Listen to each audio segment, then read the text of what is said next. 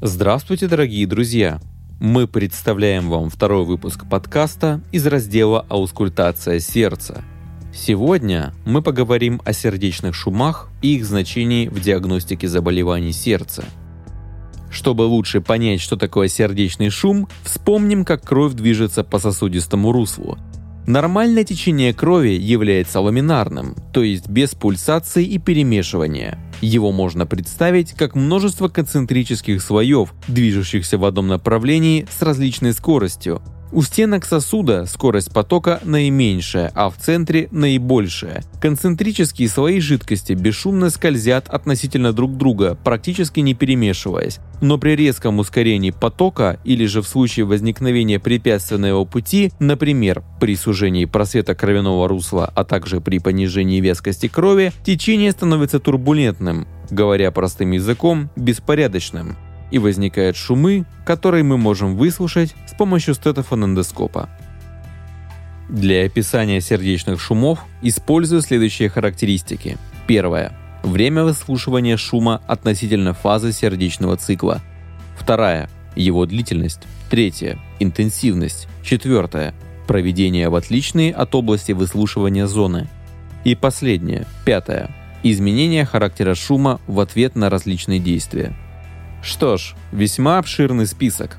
Пожалуй, пройдемся по нему и подробно разберем каждую из характеристик.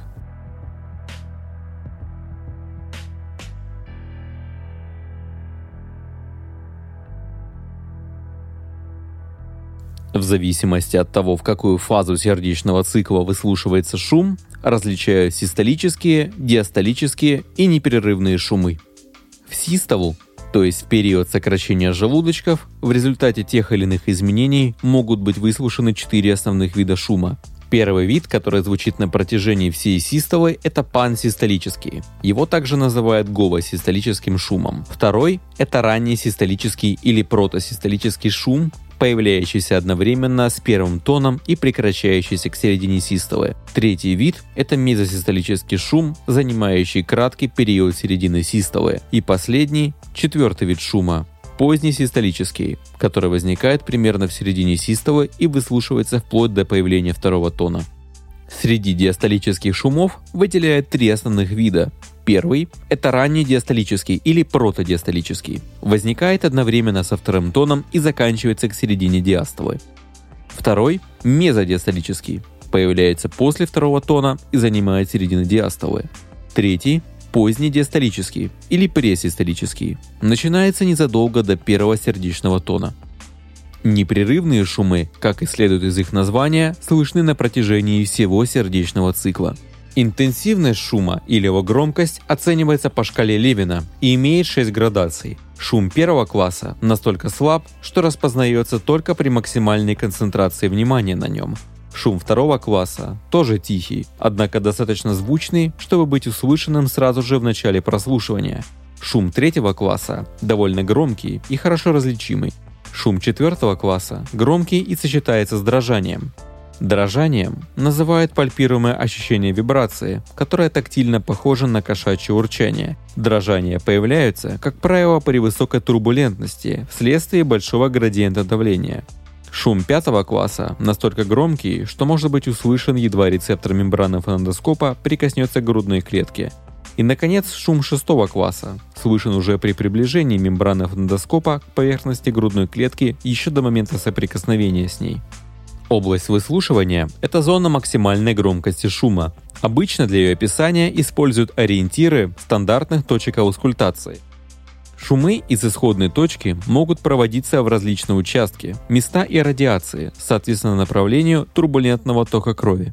Наконец, схожие шумы можно отличить друг от друга при их изменении в результате проведения различных приемов. Эти приемы меняют условия наполнения сердца кровью. К примеру, это может быть проба вальсальвы, которая заключается в форсированном выдохе при закрытых дыхательных путях. Действие метода основывается на изменении давления в грудной и брюшной полостях при натуживании пациента. В результате изменяется гемодинамика или ток крови по сосудам. Все процессы можно разделить на четыре фазы. Первые две фазы соответствуют периоду напряжения, последние две – периоду расслабления после натуживания. Сначала происходит механическое спадение крупных вен из-за чего снижается приток крови к сердцу. Это вызывает снижение сердечного выброса, артериального давления и рефлекторное увеличение частоты сердечных сокращений. В начале расслабления пациента приток крови к сердцу восстанавливается, повышается выброс крови в аорту и увеличивается артериальное давление – с рецепторов каротидного синуса сигнал передается на ядра блуждающего нерва, действие которого приводит к уменьшению частоты сердечных сокращений. Такая последовательность реакций осуществляется в здоровом сердце и сосудах.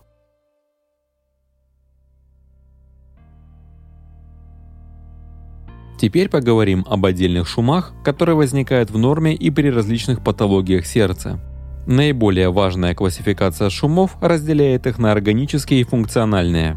Органические шумы возникают в результате структурного поражения клапанов и других анатомических образований сердца. В основе функциональных шумов лежат следующие причины. Ускорение движения крови через анатомически неизмененные отверстия или снижение вязкости крови. Функциональные шумы, как правило доброкачественные, существенно не влияют на гемодинамику и в целом не являются предвестниками патологии сердечно-сосудистой системы. Специалисту очень важно уметь различать функциональные и органические шумы, так как последние всегда свидетельствуют о патологии.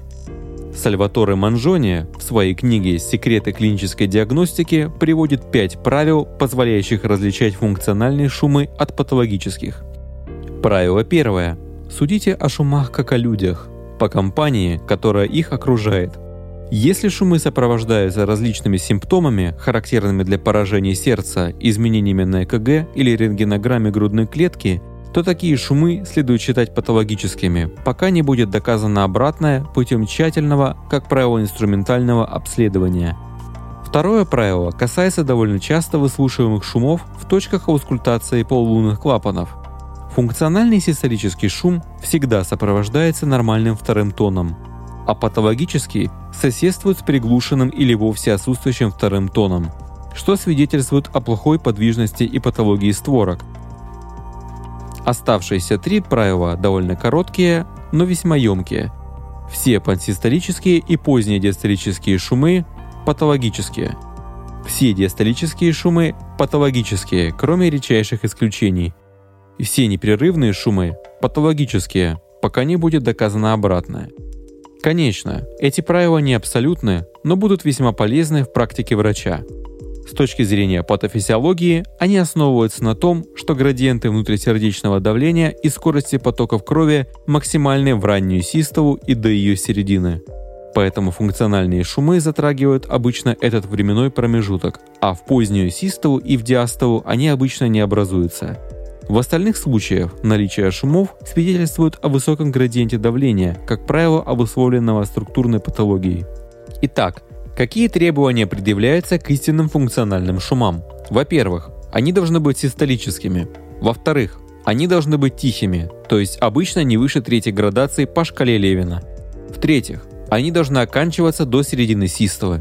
В-четвертых, они не должны сопровождаться другими патологическими симптомами поражения сердечно-сосудистой системы. Функциональные шумы, как правило, исчезают при изменении положения тела или после пробы вальсальвы.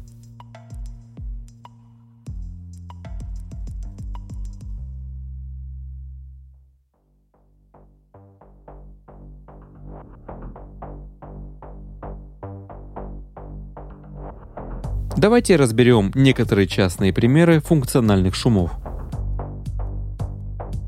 Детским кардиологам следует помнить о функциональном шуме Стила. В начале 20 века сэр Фредерик Джордж Стил в своем руководстве по педиатрии описывал этот шум следующим образом. Он обладает своего рода музыкальностью и не свидетельствует о какой-либо патологии. Его характерное свойство – это сходство со звуком лопнувшей натянутой струны. Каково бы ни было его происхождение, полагаю, он истинно функционален, что исключает любое органическое, как врожденное, так и приобретенное поражение сердца. Шум стила – это наиболее часто встречающийся функциональный шум изгнания у детей дошкольного возраста. Он обусловлен прохождением крови через аортальный клапан и лучше всего слышен по левой парастернальной линии средней или нижней трети грудины, этот шум тихий и низкочастотный, имеет музыкальный оттенок, сходный со звуком дрожащего натянутого шнура.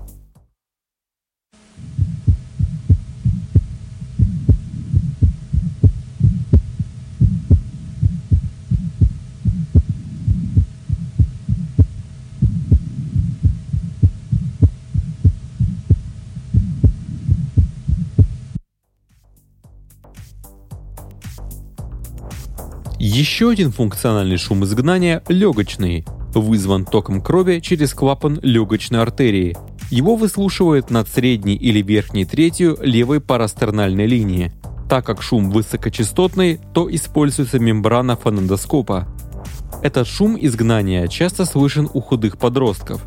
Систолический легочный шум изгнания становится громче в положении лежа на спине и затихает при переходе в вертикальное положение.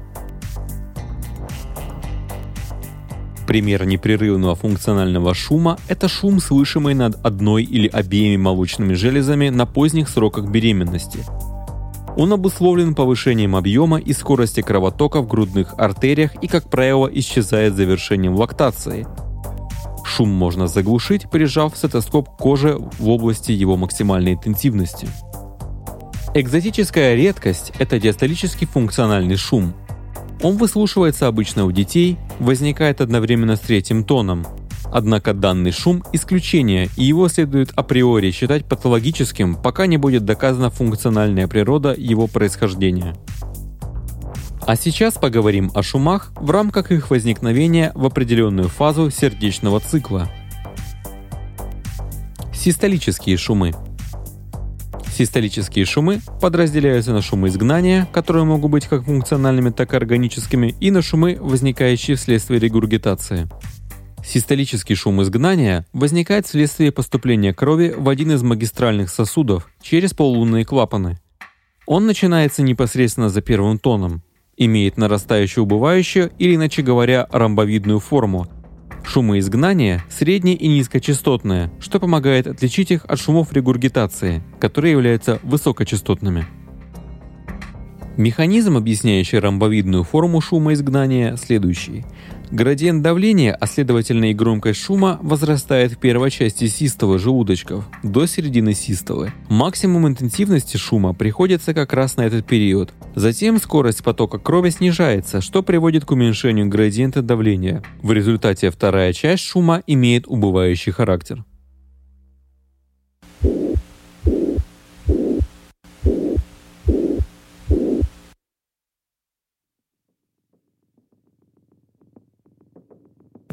Перейдем к отдельным вариантам шумов изгнания. Первая причина возникновения систолического шума изгнания, на которую хотелось бы обратить ваше внимание, это аортальный стеноз. Аортальный стеноз бывает трех основных типов – надклапанный, клапанный и подклапанный. Каждый из них имеет некие особенности аускультативной картины. Начнем, пожалуй, с самой распространенной формы – аортального клапанного стеноза –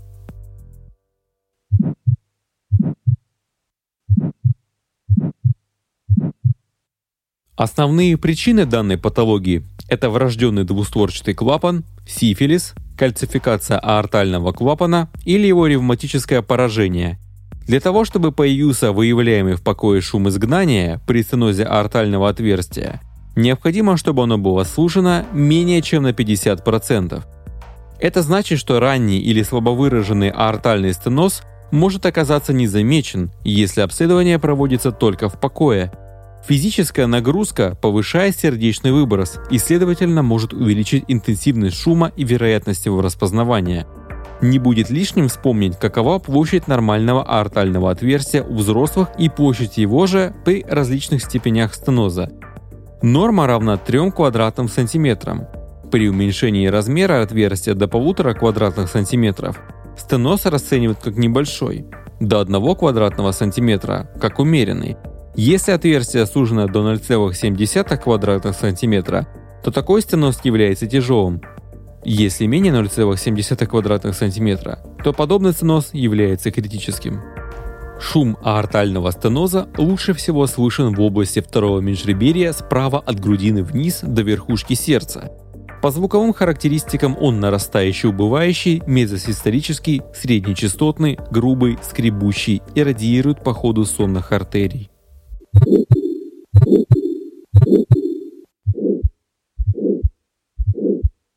Для аортального стеноза характерно сочетание систолического шума изгнания с ослабленным артериальным пульсом, усиленным верхушечным толчком, пальпируемым дрожанием, электрокардиографическими признаками гипертрофии левого желудочка и симптомами обструкции выносящего тракта, такими как одышка, головокружение вплоть до обмороков при физической нагрузке и боли в груди. Подклапанный аортальный стеноз чаще всего является проявлением обструктивной формы гипертрофической кардиомиопатии, которая представляет из себя асимметричное утолщение межжелудочковой перегородки. Шум при гипертрофической обструктивной кардиомиопатии зачастую лучше всего выслушивается на верхушке сердца, поэтому его иногда трудно отличить от шума при митральной недостаточности. Изменение характера шума может быть достигнуто проведением приемов, влияющих на конечный диастолический объем левого желудочка. Уменьшение конечного диастолического объема приводит к приближению межжелудочковой перегородки к передней створке митрального клапана, что усиливает обструкцию и шум. Напротив, увеличение объема левого желудочка увеличивает расстояние между перегородкой и передней створкой клапана, уменьшая обструкцию и ослабляя шум.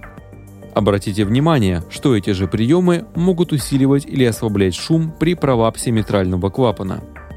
Какие условия увеличивают конечный диастолический объем левого желудочка? Прежде всего это выдох, пассивный подъем ног на 20 секунд и приседания на корточке. Уменьшают наполнение левого желудочка, в свою очередь, это вдох, проба вальсальвы и подъем из положения сидя на корточках. Эти приемы связаны прежде всего с уменьшением или увеличением преднагрузки за счет депонирования крови или выхода ее из депо в циркуляторное русло. Пассивный подъем ног и приседания на корточке – это пробы, которые при ослаблении шума с высокой чувствительностью и специфичностью свидетельствуют о гипертрофической обструктивной кардиомиопатии. Надклапанный аортальный стеноз обычно обусловлен изолированным локальным сужением над синусами вальсальвы – области выслушивания этого шума – еремная ямка или первое межреберье справа. Заболевание довольно редкое. Сочетается с такими врожденными аномалиями, как гиперкальциемия и лицо эльфа, широкая расстановка глаз, вздернутым кончиком носа, мешковатыми щеками и маленьким подбородком. Шум изгнания при стенозе легочной артерии отличается от шума аортального стеноза в первую очередь локализацией – Шум при аортальном стенозе лучше всего слышен во втором межреберье справа, тогда как при стенозе легочной артерии во втором межреберье по левой парастернальной линии. Шум при стенозе легочного ствола становится громче на вдохе.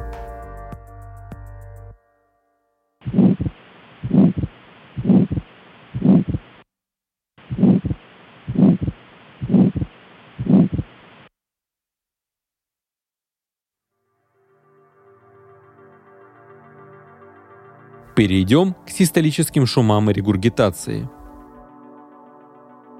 Они возникают вследствие появления градиента давления, вызывающего обратный ток крови через аномальные или патологически измененные отверстия, такие как дефект межжелудочковой перегородки, негерметично смыкающийся митральный или трехстворчатый клапан, или шунт между областями с высоким и низким давлением при открытом артериальном или баталовом протоке. Поговорим об отдельных случаях возникновения систолического шума регургитации. Митральная регургитация. Причины митральной регургитации достаточно разнообразны.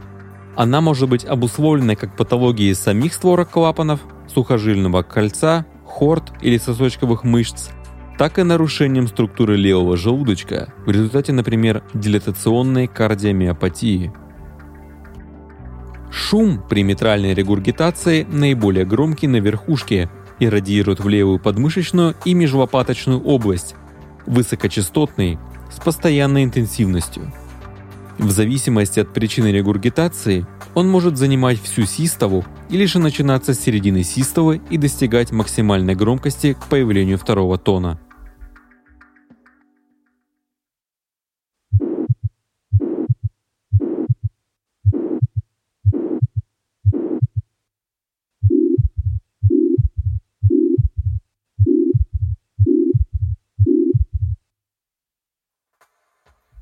Лентовидный пансистолический шум более характерен для митральной регургитации вследствие ревматического поражения клапанов.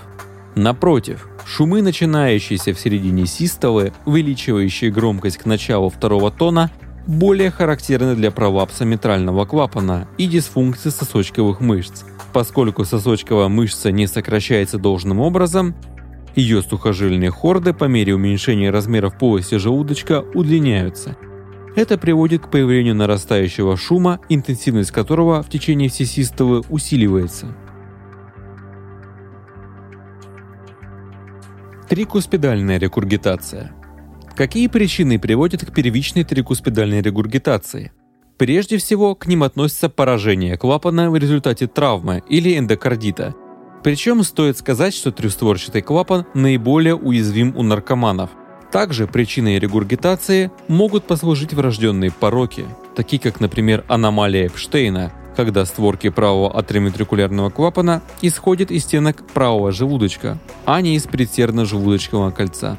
Вторичная трикуспидальная регургитация обычно развивается при перегрузке правого желудочка давлением, что происходит при легочной гипертензии или при перегрузке объемом, к чему приводит дефект межпресердной перегородки. Постепенно развивающаяся дилатация правого желудочка способствует расхождению створок клапана и развитию клапана недостаточности. Шум трикуспидальной регургитации лучше всего выслушивается внизу у левого края грудины или в эпигастральной области. Шум пансистолический, достаточно громкий, при небольшой физической нагрузке, пассивном поднимании ног, приведении колен к груди он становится интенсивнее. При дефектах межжелудочковой перегородки возникает пансистерический шум, который прослушивается у левого края грудины в четвертом межреберье.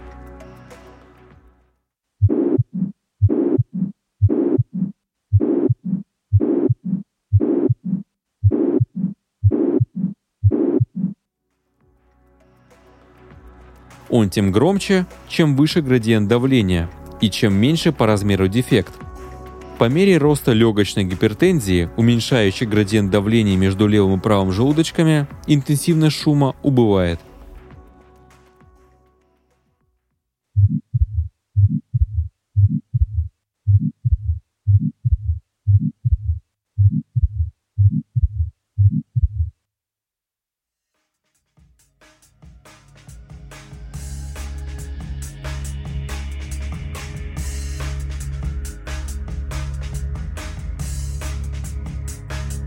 Диастолические шумы сердца. Пришел черед вспомнить о диастолических шумах. Как уже было сказано ранее, диастолические шумы в подавляющем большинстве патологические, за редким исключением. Основных причин появления диастолических шумов всего три.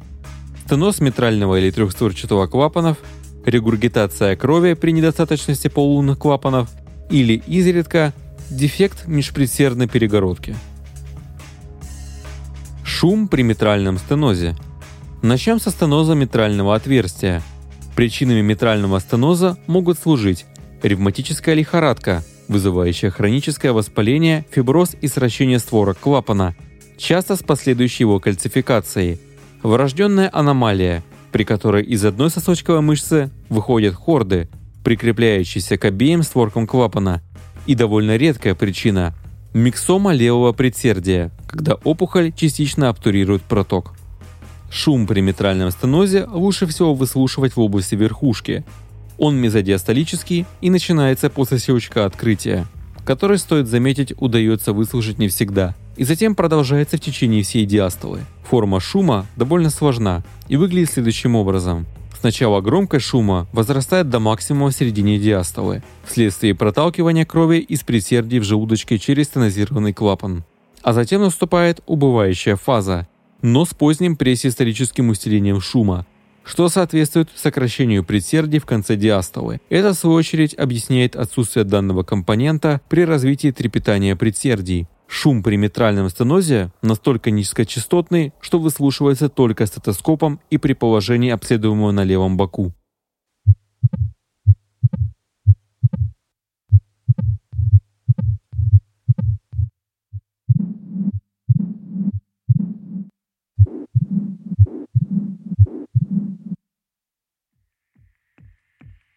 Шум при стенозе трехстворчатого клапана лучше всего выслушивается в области основания мечевидного отростка и немного проводится вправо. Учтите, что если правый желудочек значительно дилатирован, он может оттеснять левый желудочек сзади и оказываться в области верхушки, вследствие чего изменится и область выслушивания шума.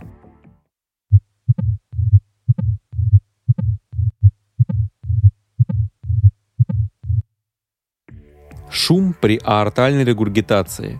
Причины аортальной регургитации – это поражение фиброзного кольца аортального клапана или дилатация дуги аорты. Типичными аускультативными признаками аортальной регургитации является постепенно ослабевающий диастолический шум и щелчок изгнания.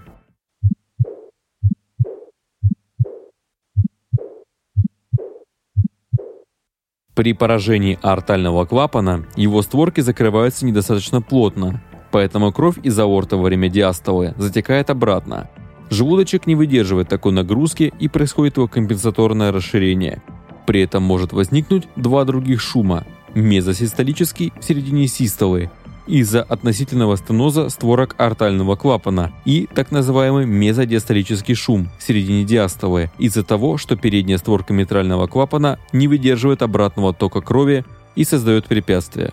Эти два шума лучше всего выслушивать на промежутке от 2 до 4 левого межреберья. Они могут иррадиировать вплоть до верхушки сердца или по правому краю грудины. Они довольно тихие, их легко перепутать с дыхательными шумами поэтому нужно попросить пациента сдержать дыхание на выдохе.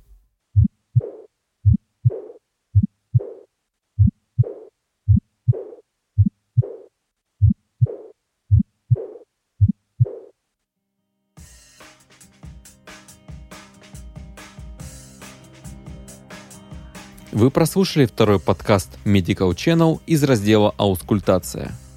Человечество с древности восхищалось сердцем, его называли органом любви и даже вместилищем души. Мы надеемся, что облегчили вам освоение методики аускультации этого удивительного органа. Ну а в следующем выпуске мы разберем аускультацию легких.